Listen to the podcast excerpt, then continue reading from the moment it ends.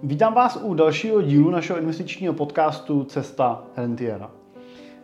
My bychom chtěli s Danem zkusit pro vás točit takový nový koncept na třeba měsíční bázi. Zatím mu říkáme Business Talk. Uvidíme, jestli se to ujme a chytne. Uvidíme, jestli uh, bude uh, z vaší strany zájem to doposlouchat a dokonce poslechnout si nějaký další díl. Každopádně bychom v rámci uh, tohohle rozhovoru vlastně uh, chtěli v podstatě natočit náš takový uh, biznisový rozhovor nad těma aktuálníma tématama, kterými s Danem řešíme i v rámci té naší práce. A těma tématama jsou typicky třeba klientské zakázky, to, s čím se potkáváme, anebo třeba to, co řešíme i v rámci biznisu a budeme se snažit to samozřejmě přenášet tu naší diskuzi do nějaký použitelný formy, který si každý z vás může něco odníst i sám pro sebe, třeba pro svoje majetkové, biznisové plánování nebo pro svoje investice. Tak doufám, že se vám bude tenhle formát líbit. Moje jméno je Jiří Cimpel, jsem privátní investiční poradce v Cimpel a partneři a partnerem pro tenhle ten rozhovor pro mě bude můj společník a analytik u nás ve firmě Dan Majstorovič. Ahoj Dane, vítám Ahoj Jirko, dobrý den. Vítám tě v prvním Business Talku. Tak jsem na to zvědavý. Já taky. Tak Dane, my jsme si uh, udělali malou přípravu, řekli jsme si, že třeba takový téma pro tu naší diskuzi, a mě zajímá i ten tvůj pohled, uh, je vlastně jeden z našich uh, posledních uh, klientů, což je uh, je to vlastně úspěšný podnikatel, úspěšná podnikatelská rodina, ale to, co asi je tam pro nás tak jako biznisově zajímavé, je, že u nich vlastně pracujeme už v širokém týmu, pracujeme tam vlastně v týmu celý naší vlastně family office struktury, která se v té první fázi, teď jsme měli s klientem další schůzky a už vlastně na té schůzce sedíme ve čtyřech lidech plus klient. Sedíme tam vlastně já za ten wealth management, za nějaký řízení té family office struktury toho klienta, ty za portfolio management a za investiční část. A pak tam sedí vlastně naši právníci a daňaři, tak aby jsme doplnili tu stránku té věci technický, protože u tohoto klienta řešíme i tu jeho konstrukci majetkové struktury a tak dále. Tak mě možná zajímá tvoje třeba zkušenost a tvůj pohled na tu na tyhle schůzky a na tuhle práci, třeba právě z toho pohledu portfolio manažera, z pohledu toho, toho investičáka? Tak za mě, tomu, abych mohl vůbec pracovat efektivně s tím portfoliem toho klienta, eh, abych věděl, co tam mám, jak ho mám vlastně složit, z čeho, co tam do toho mám vložit, eh, tak potřebuji vidět, co to má plnit. A myslím si, že právě u eh, tohohle typu klienta, který Eh, samozřejmě má za sebou relativně široký portfolio. Tady jsme se bavili dokonce o klientovi, který má poskládáno přes to, to bylo, řekněme, počet produktů bylo zhruba asi 4 až 5 A4 jednotlivých prostě cených papírů, akcí, dluhopisů. No, můžeme říct, že těch produktů bylo přes 150, myslím, tak, ne? Tak. těch jednotlivých položek, který ten klient tam Přesně měl. tak. je, je to uložen různě po, po různých eh, bankách a investičních společnostech a tak podobně. Klient to dneska řídí sám, má můj obdiv za to, protože si myslím, že to je nesnadný úkol eh, objíždět jednotlivé instituce a eh, hodnotit si je. To práce na poloviční úvazek, to celý no, objekt vždycky. Skoro, na, skoro naplnej teda.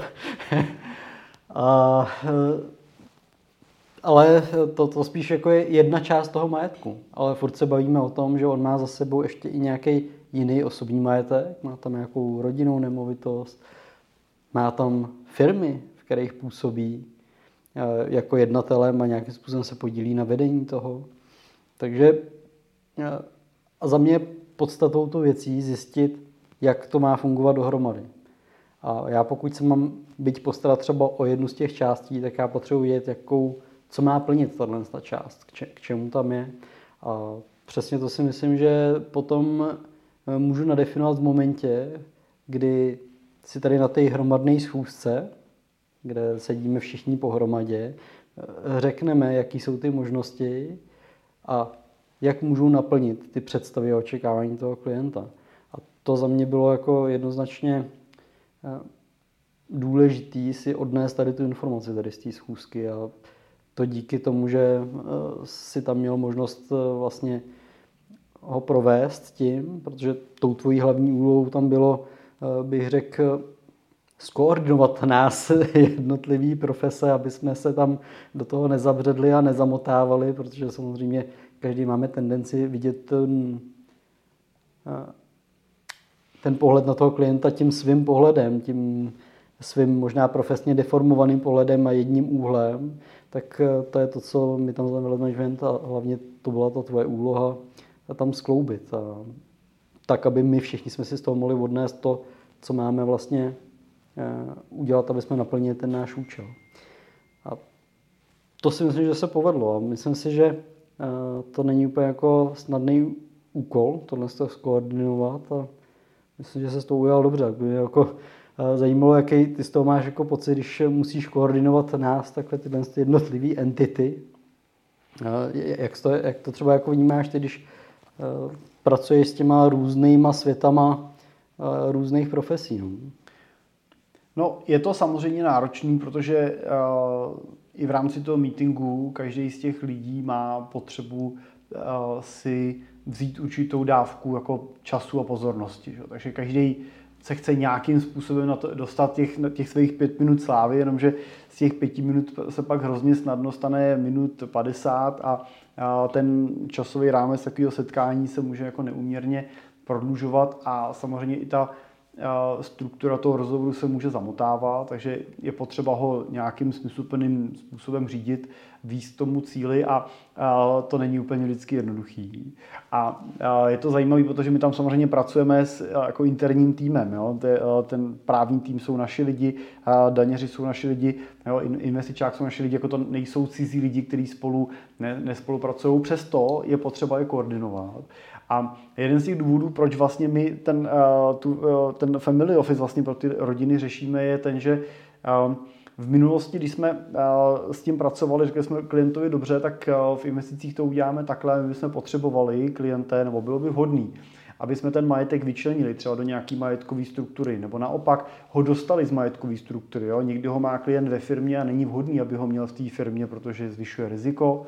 To, to, to, že mám podnikání i svůj majetek v jedné firmě, to často vidíme třeba v těch firmách se objevují třeba nemovitosti, které tam nepatří. Takže řešíme s klientem, tohle by bylo hodný vyštěpit a e, říká mu domů se na tom e, se svým právníkem. Klient je svým právníkem a ten mu řekne, Ježíš Maria, no to bude problém, protože jo, to tam musíme nechat a vy tam máte nějaký, nějakou pohledávku vůči tomu a tak dále, tak to bychom těžko vyndavali. Tak on jde zpátky a, a, a říká, no on mi říká, že to nejde. Říkám, no ale to samozřejmě, že to jde, tak říkám, tak domluvte se s daňařem, protože on to musí připravit, že on musí připravit to vyčlenění. Říkám, on jde za daňařem, daň říká, no tak dobře, ale to se musíte ještě domluvit s právníkem. Tak on jde zase za právníkem a končí to vlastně potom jako taková ta pohádka, jak kohoutek nebo slepička zachraňovala kohoutka a běhala od jednoho k druhému. Bohužel v tomhle případě se může stát na konci to, že ten kohoutek to nepřežije a umře, protože prostě ten klient se na to ten vykašle, protože prostě při třetím kolečku tam zpátky získá pocit, že je to nemožný a, nepohne s tím. A tak to radši nechá, taková status quo, řekne si lepší něco než nic a neudělá žádný z těch kroků. A to samozřejmě může často významně zvyšovat rizika. Takže tou naší motivací bylo od začátku vlastně dát tyhle ty lidi a tyhle profese na jedno místo, do jednoho týmu, tak aby ten investor nemusel, ten klient sám nemusel každému z nich vysvětlovat, co potřebuje. On vlastně, si to, my si to s ním definujeme společně, řekneme si, jaký je ten cíl, řekneme si, jaká je ta vize, jaký budou ty jednotlivé kroky a ty profese vlastně eh, si k tomu bereme potom tak, jak potřebujeme. Jo, že nikdy je potřeba udělat ten meeting dohromady, často to bývají ty startovací, aby jsme si odladili tu ten technický proces. Tady vlastně se jednalo o schůzku, kde jsme začínali vlastně s tou přípravou majetkového plánu, což je skutečně vlastně um, je to vlastně dokument, který nám pomůže vlastně sestavit ten FAR plán. Řekne nám vlastně, udělá se na základě něho právní, daňový a investiční audit té současné situace a navrhne se vlastně konkrétní vlastně řešení, jak to restrukturovat a jak to přestavět a nastavět dohromady tak, aby to vlastně naplnilo ten účel a ten cíl, který má. Což třeba v případě tohohle klienta byla vlastně ochrana toho podnikatelského majetku, to znamená zajistit to, že ve firmě, kde je víc společníků, se nebude štěpit ten společenský podíl mezi další dědice, aby se neohrožovalo to podnikání, kde pracují pro něj stovky, stovky rodin, vlastně stovky lidí, to v menším regionu, že ty lidi se znají, tak aby nedošlo k ohrožení toho biznisu, no a zároveň, aby samozřejmě nedocházelo ani k rizikům na té rodině, kde by tím štěpením se mohly vznikat různé neschody. Že? Takže šlo o to majetek udržet jako celek, a využít i ty synergie toho majetku. Ten klient má biznisy, má nemovitosti, má eh, cený papíry a dohromady samozřejmě synergicky tenhle ten majetek v tom velkém objemu, který je v tomto případě ve stovkách milionů korun, eh, funguje eh, velmi dobře. Dokáže vyvažovat vlastně jednotlivý ty období, kdy se třeba něčemu nedaří. Dokáže si mezi sebou vzájemně pomáhat, ale je potřeba vlastně zajistit to, že se nerozdrobí tím předáváním do dalších generací, protože tam skutečně by někde v druhý až třetí generaci od teďka vlastně se ten jeho efekt úplně ztratil. A to bylo to, čemu se snažil ten klient zabránit. A druhý ten parametr bylo, protože jeho děti nejsou investičáci, nejsou úplně podnikatelé, tak vlastně chtěl, aby ten majetek bylo možný vlastně sformulovat tak, aby mohl mít profesionální zprávu, profesionální vedení a ta rodina mohla vlastně zastávat tu roli rodinou, vlastnickou a ne tu roli správcovskou. A i proto vlastně tady v tom případě, vlastně v jeho případě už vzniknul nějaký svěřenský fond a ten se postupně vlastně teď bude naplňovat, formovat, doplňovat pravidla a tak dále. Tak eh, tohle je něco, co když chceš udělat pořádně, tak musíš řídit systematicky a z vrchu. No. A, a myslím si, že ten důkaz toho, že jak je to těžký, bylo třeba ta skladba toho portfolia toho klienta, který opravdu tam měl 150 různých investičních produktů a při tom rozhovoru vlastně jsme se ho ptali, tak on sám říkal, že, že vlastně to nakupoval tak, jak čas postupem přinášel a tam mu v bance nabídli něco, tady mu v bance nabídli něco, tady přikoupil nějaký dluhopis, tady koupil nějaký akcie.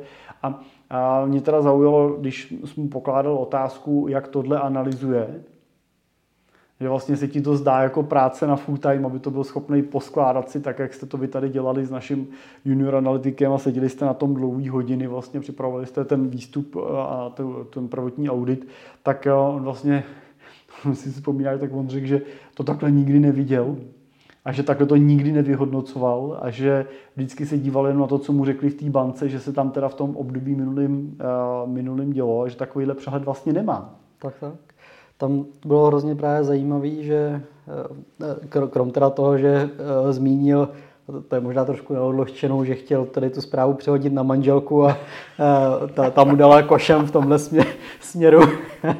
A já, já, se, já se vlastně nedivím. Ani, no, to... ještě rád, že mu nedala košem úplně, teda potom na ní se snažil přehodit tohle. já, já se nedivím, protože to je opravdu jako náročná práce a, a pak když jsem to slyšel, když jsem se právě zeptal, jak to řídí, a že to vlastně funguje, takže on vlastně objede všechny ty banky, u kterých to má, z každý získá nějaký ten jednotlivý pohled, ale dostává ten pohled jenom na tu výseč, který té bance daný svěřil. A ta samozřejmě vidí jenom nějakou část, absolutně neřeší to, jak to dává smysl eh, směrem jeho, k jeho rodině, k jeho biznisům, k tomu celkovému pohledu na ten majetek. A v jeho silách, ale už nebylo, aby on sám to celkově takhle dělal.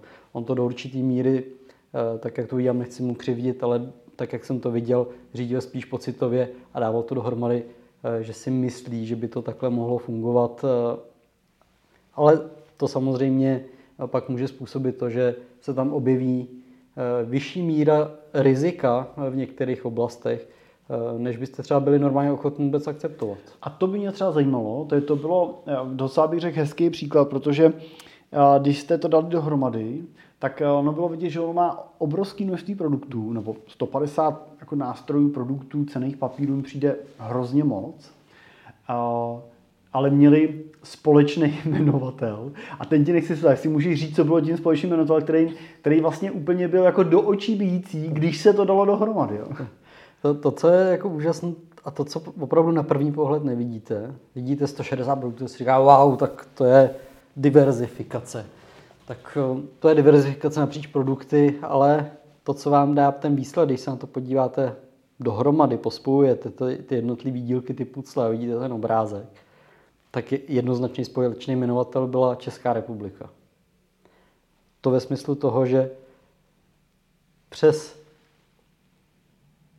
75% veškerého toho majetku bylo lokálně v České republice umístěno.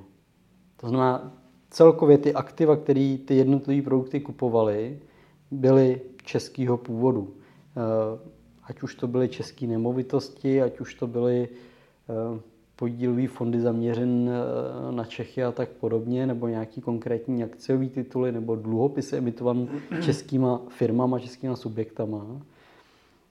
A další věc je, že tam byla i řada samozřejmě ta menší část, těch 25%, který byly rozinvestované i mimo Českou republiku, do toho nějakého zahraničí. No ale i tato část, když se pak podívám, byla umístěna korunových fondech. To bylo to fondově, bylo to třeba v tom zahraničí, ale bylo to zajištěno do té koruny, nebo investováno v české koruně. A ten pohled byl 75% fyzický umístění v Čechách a další pohled byl přibližně přes 90% v české koruně. A to, když si zamyslíte, to je přece obrovský riziko. Obrovský riziko to bylo to, to z toho koláče na první pohled vidět, že jo? I ten ano. klient to na první pohled viděl, ale prostě samozřejmě mm, ta tabulka, jenom ta tabulka toho vypsaného, těch vypsaných pozic tenhle ten vlastně strukturovaný pohled prostě nedá. No. Ne, ne, ne, to samozřejmě už znamená jít trošku do hloubky, jo. rozpitvat to a rozkreslit co. Hmm. A to, ne, ne, to není prostě v každého silách a určitě ne v momentě, kdy Eh, máte ještě jinou agendu, to znamená řízení společností, máte snahu být třeba občas i doma s rodinou a tak podobně, tak to, to prostě mi skoro přijde až nereální, pokud, ten, pokud tomu nevěnuju dostatečné množství času, tak to nejsem schopen na téhle té úrovni řídit. A to bych řekl, že tam zásadně chybělo a myslím si, že uh, už jenom tady ten audit uh, bude jako zásadně přínosný bez čehokoliv dalšího. Ty jsi zmínil, že, eh, nebo já jsem zmínil, že vlastně tu přípravu eh, toho auditu jsme eh, dávali dohromady s naším novým kolegou, takže od začátku roku vlastně máme v týmu vlastně nově na full time dalšího analytika, teď jste vlastně teda dva analytici plus máme externího kolegu, který ještě nám pomáhá s analytikou, takže řekněme dva a půl analytika. Hmm. Jak eh, se ti eh, třeba jako pracovně eh, změnil ten život trošku, kdybych řekl, jestli se změnil od začátku toho letošního roku tím, že tady vlastně ten Lukáš Pech vlastně na tu analytiku je, je vlastně ti do toho týmu vlastně posilou.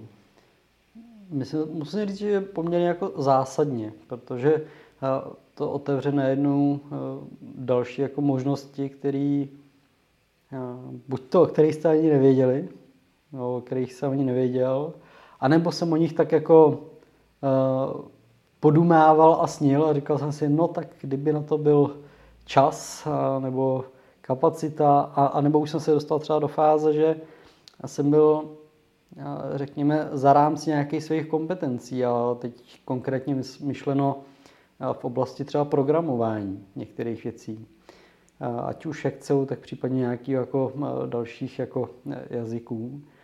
A já věřím tomu, že mám schopnost se ty věci naučit, ale e, zase je to nějaká kompenzace, kde musíte mít nějaký čas a pokud ho nemám, tak prostě se to nenaučím. A právě díky tomu, že jsme přijali Lukáše, který ty kompetence se nemusí učit, ale už je má, protože on je v této oblasti seniorní, už to není to úplně eh, čerstvě absolvovaný vysokoškolák nebo středoškolák, je to člověk, co má za sebou i nějakou praxi, má zkušenosti v této oblasti, tak on byl vlastně eh, s určitou jako lehkostí schopen převzít tyhle, tu část té agendy ať už ty provozní, myšleno zpracování nějakých investičních pokynů a pře, přepočítávání výročních zpráv, rebalancování portfolií, tak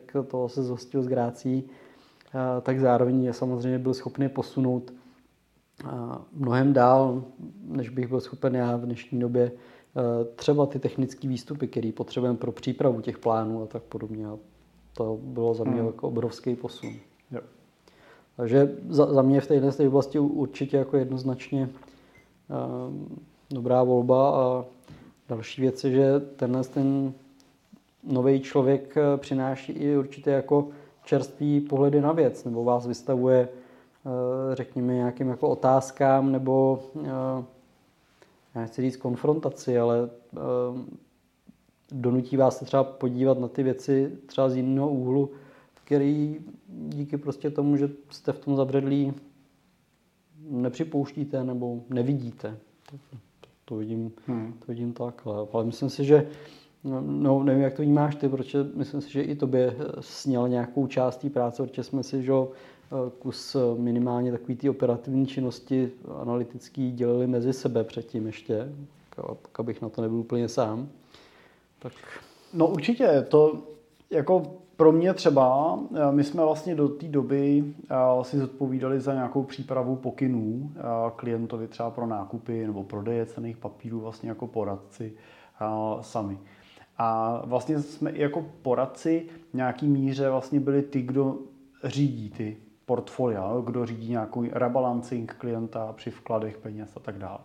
No a to samozřejmě je hrozně komplikovaný, když velkou část mýho jako pracovního týdne, třeba u mě konkrétně prostě zabere to, že jsem eh, s klientama, to, že jsem někde na cestách, to, že prostě jsem na schůzkách, v jednáních, nebo se věnuju přípravě nějakých marketingových věcí našich, píšu články a tak dále. Prostě jsem často jako v pohybu nebo v jiném typu práce, tak tahle jako ryze technická práce pro mě vždycky byla jako vytržením a výstupem z té běžné jako zóny komfortu, kterou, kterou jsem v těch rutinách, které já mám zaběhlý a to mělo za prvý vliv na nějakou míru mýho eh, stresu a za druhý samozřejmě to určitě mělo vliv i na nějakou míru té kvality, kterou prostě mi udělá vždycky líp člověk, který je na tu věc fokusovaný a dělá tu jednu věc v úvozovkách pořád do kolečka, na, na to systém sedí u toho počítače a dělá to, když je potřeba, a ne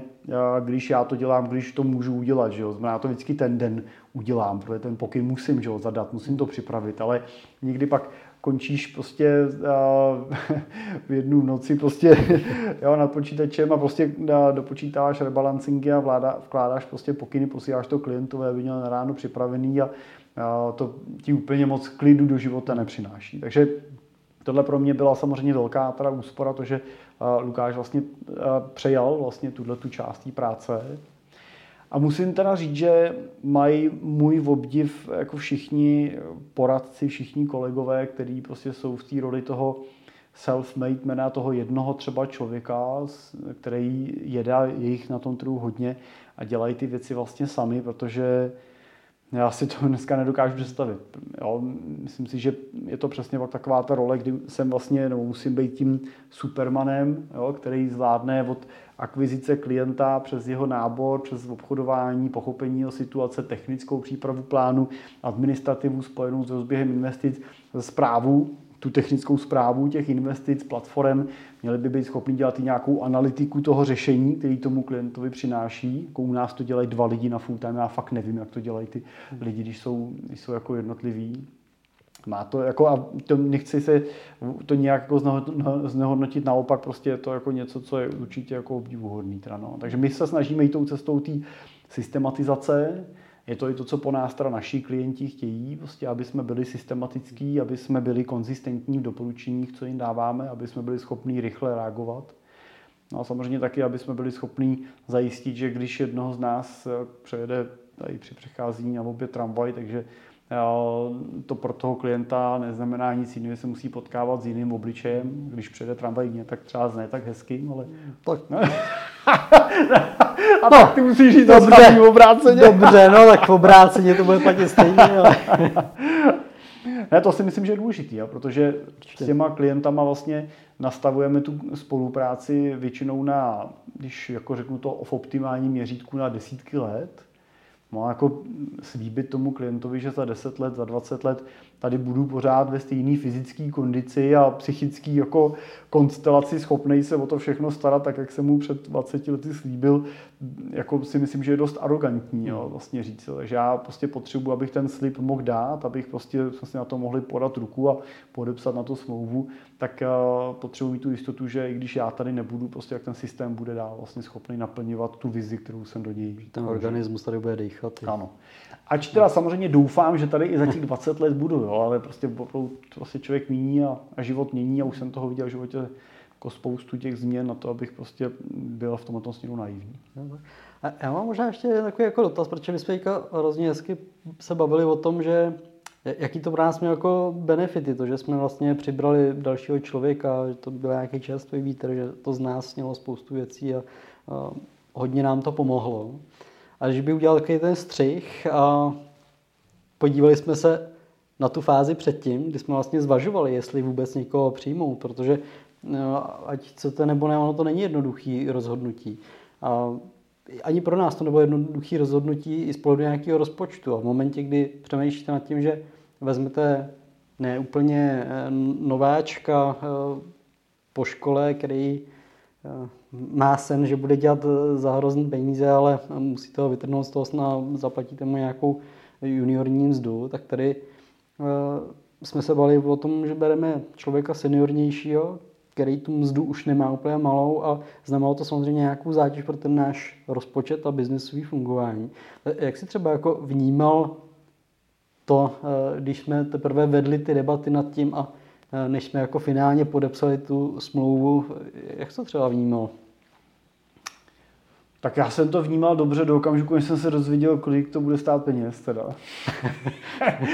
tak člověk vlastně porovnává tu situaci podle toho, co znáš. Jo? A my jsme vlastně rodinná firma a, a tím, jak jsme začínali vlastně od začátku společně, tak vlastně ty začátky byly, byly o tom jsme si řekli, no tak kolik si kdo musíme minimálně vydělat, aby jsme zaplatili hypotéku nebo nájmy, nebo prostě jo, benzína, naplnili jsme ledničku, aspoň aby jsme nemůželi hlady. Zapomněli jsme na pár let na to, že se dá jít někam k moři na dovolenou a podobný.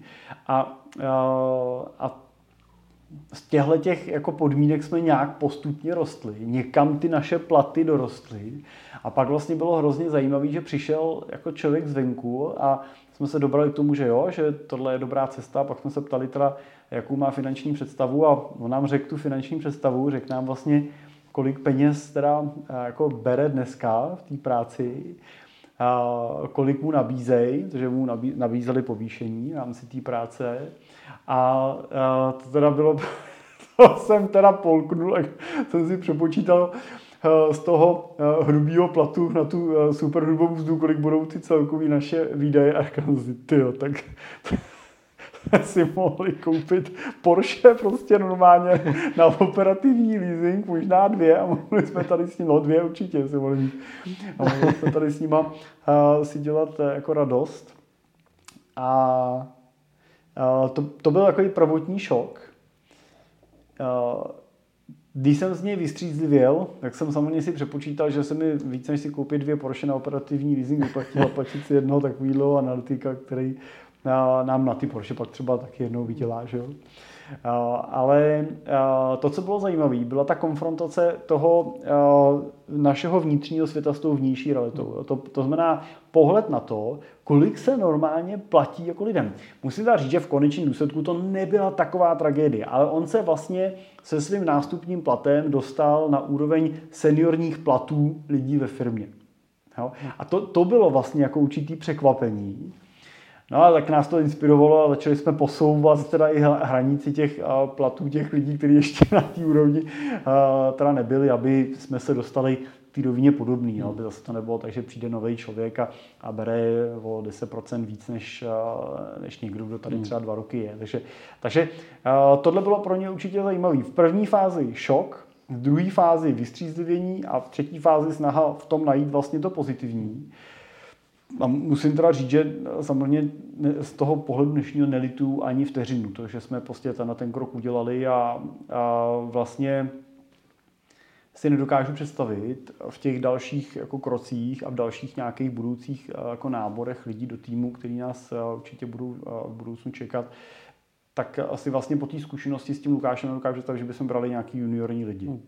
Vlastně mi přijde, že opravdu ta investice do toho si koupit toho seniora, koupit si z toho trhu toho člověka, který nepřichází s tím, že pojďme se tady dva roky učit, jako, jak to mám dělat, ale já něco dělám, umím to a pojďte mi říct, jak to mám implementovat do toho, co vy děláte, aby vám to přineslo ten efekt teda extrémně jako nový pohled, protože jinak my jsme všichni byli jako juniori, že když jsme začínali, tak všichni, kdo tady jako sedíme, jsme se učili ty věci, dali jsme tomu ty roky toho života, jsme se s tím prokousávali od, od našich investičních řešení přes dědický plány, který dneska děláme pro klienty ve velké míře, přes schopnost strukturovat majetek, přes audity důchodů, to všechno byly vlastně projekty, který nám vždycky zabrali rok až dva vlastně jako práce a času někoho, kdo se tomu věnoval, studoval to, rozvíjel to a intenzivně prostě to uh, dával jako do té podoby, který to máme dneska. Jo. Ale u toho Lukáše vlastně ten rozdíl je ten,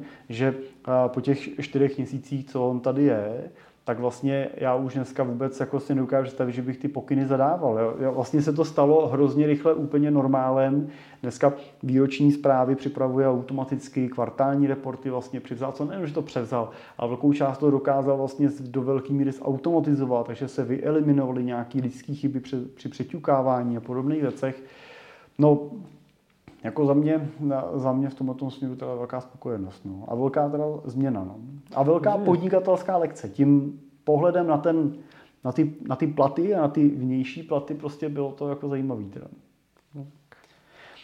Uh, Dané, ještě taková jedna moje myšlenka.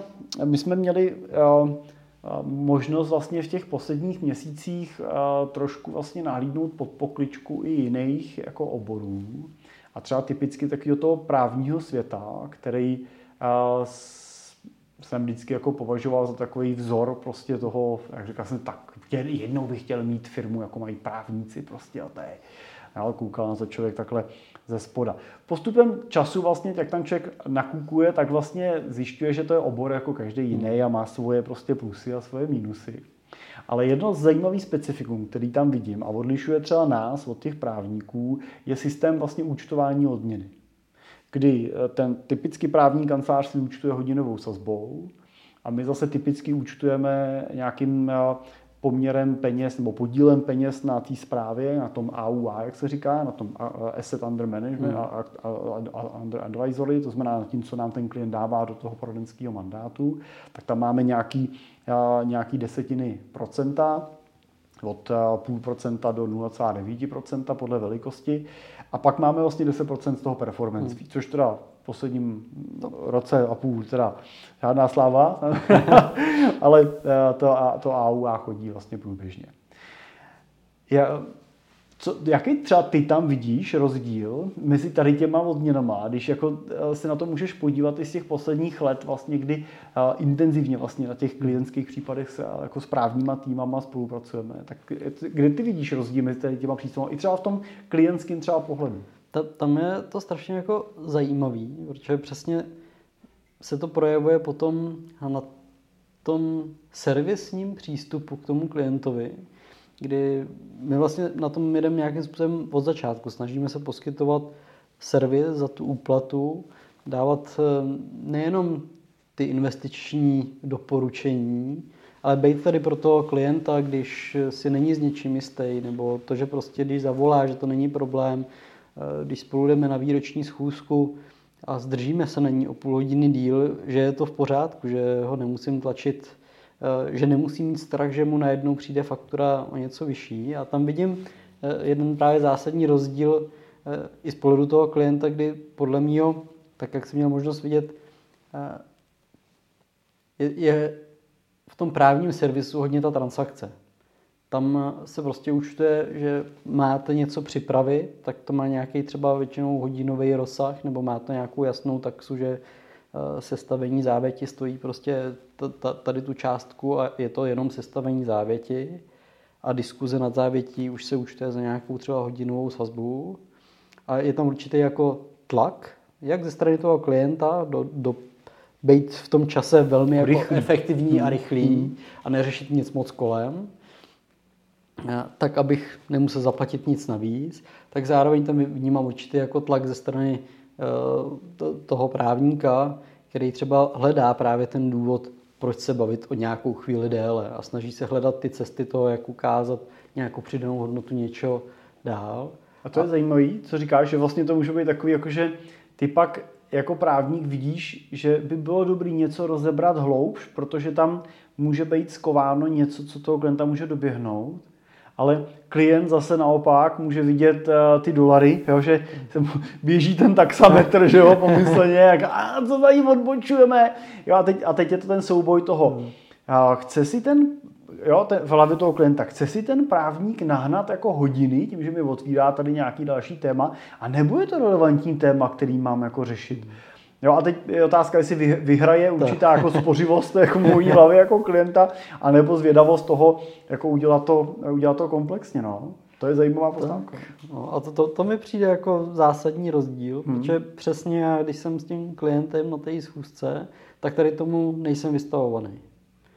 Pro mě je podstatný probrat, uh, jednak to, co třeba já s tím klientem potřebuji probrat, ale zároveň samozřejmě pro mě ještě podstatnější probrat to, co má ten klient na tom srdci, co, co on potřebuje jako eh, vyřešit. Eh, a vlastně se nechci trápit tím, že s ním budu sedět o čtvrt hodiny nebo o půl hodiny déle a už vůbec nechci, aby on z toho byl nervózní, že mi zdržuje nebo že mu najednou má přijít faktura prostě za to, že jsme spolu půl hodiny déle seděli, tak eh, věřím, že tady ta cesta toho servisního modulu nám dává určitě jako komfort nejenom nám, ale i tomu klientovi nebejt vystavovaný tady tomu stresu.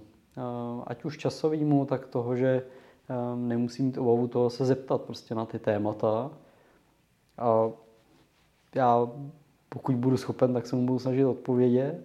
Pokud nebudu schopen, tak se budu třeba přizvat, budu snažit přizvat toho odborníka, ale samozřejmě už se můžeme bavit o nějaký třeba to, že to bude stát něco navíc, protože už to není v mé. Já na to musím někoho uh, doobjednat.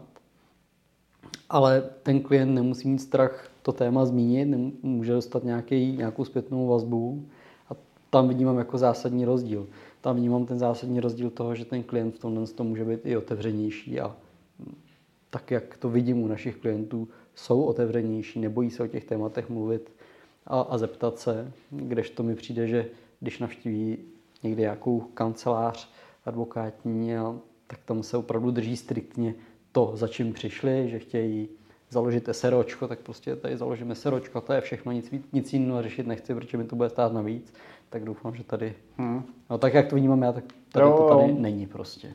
My jsme se vlastně dostali kolečkem jako zpátky na ten začátek tomu family officeu. Hmm. To je přesně jako je to ta rovina, se kterou se na to snažím dívat, že jako úspěšný podnikatel, jako úspěšná podnikatelská rodina, chceš být nějakým způsobem efektivní, za prvý, a za druhý chceš být taky diskrétní.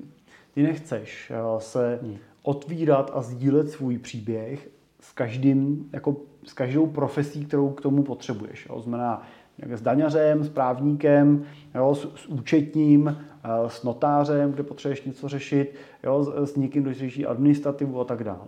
Ne, nechceš, a, a je to těžký, protože on, když eh, přijdeš k tomu notáři a on ti má připravit třeba závěť, tak on vlastně, pokud to má udělat dobře, tak potřebuje znát ten příběh, aby jako ti teda doporučil ten postup. Stejně jak ten právník, pokud ti připravuje nějakou majetkovou strukturu, tak se snaží znát taky celý ten příběh, aby věděl, pokud je dobrý, jo, co ti má doporučit. No a to je emočně náročný, je to emočně těžký, každý musí otvírat a je to taky drahý, protože každý to otevření stojí čas a ten platíš. Takže my se že snažíme právě a vidím ten efekt u našich klientů, že to oceňují, že vlastně my máme naposlouchaný ten jejich příběh. A často spolu děláme roky. A známe vlastně tu rodinu velmi dobře. Většinou známe tu rodinu celou, většinou se postupem času seznámíme i s tou manželkou, seznámíme se i s dětma, známe celý ten, celý ten příběh. A když pak něco řešíme a potřebujeme k tomu právní věci, tak my vlastně jsme schopní si vzít tomu, toho právníka na tu dílčí věc. To znamená přijít a říct, hele, potřebujeme od tebe vyřešit tuhle konkrétní věc. Teď potřebujeme připravit tuhle strukturu, potřebujeme do toho vložit tohle.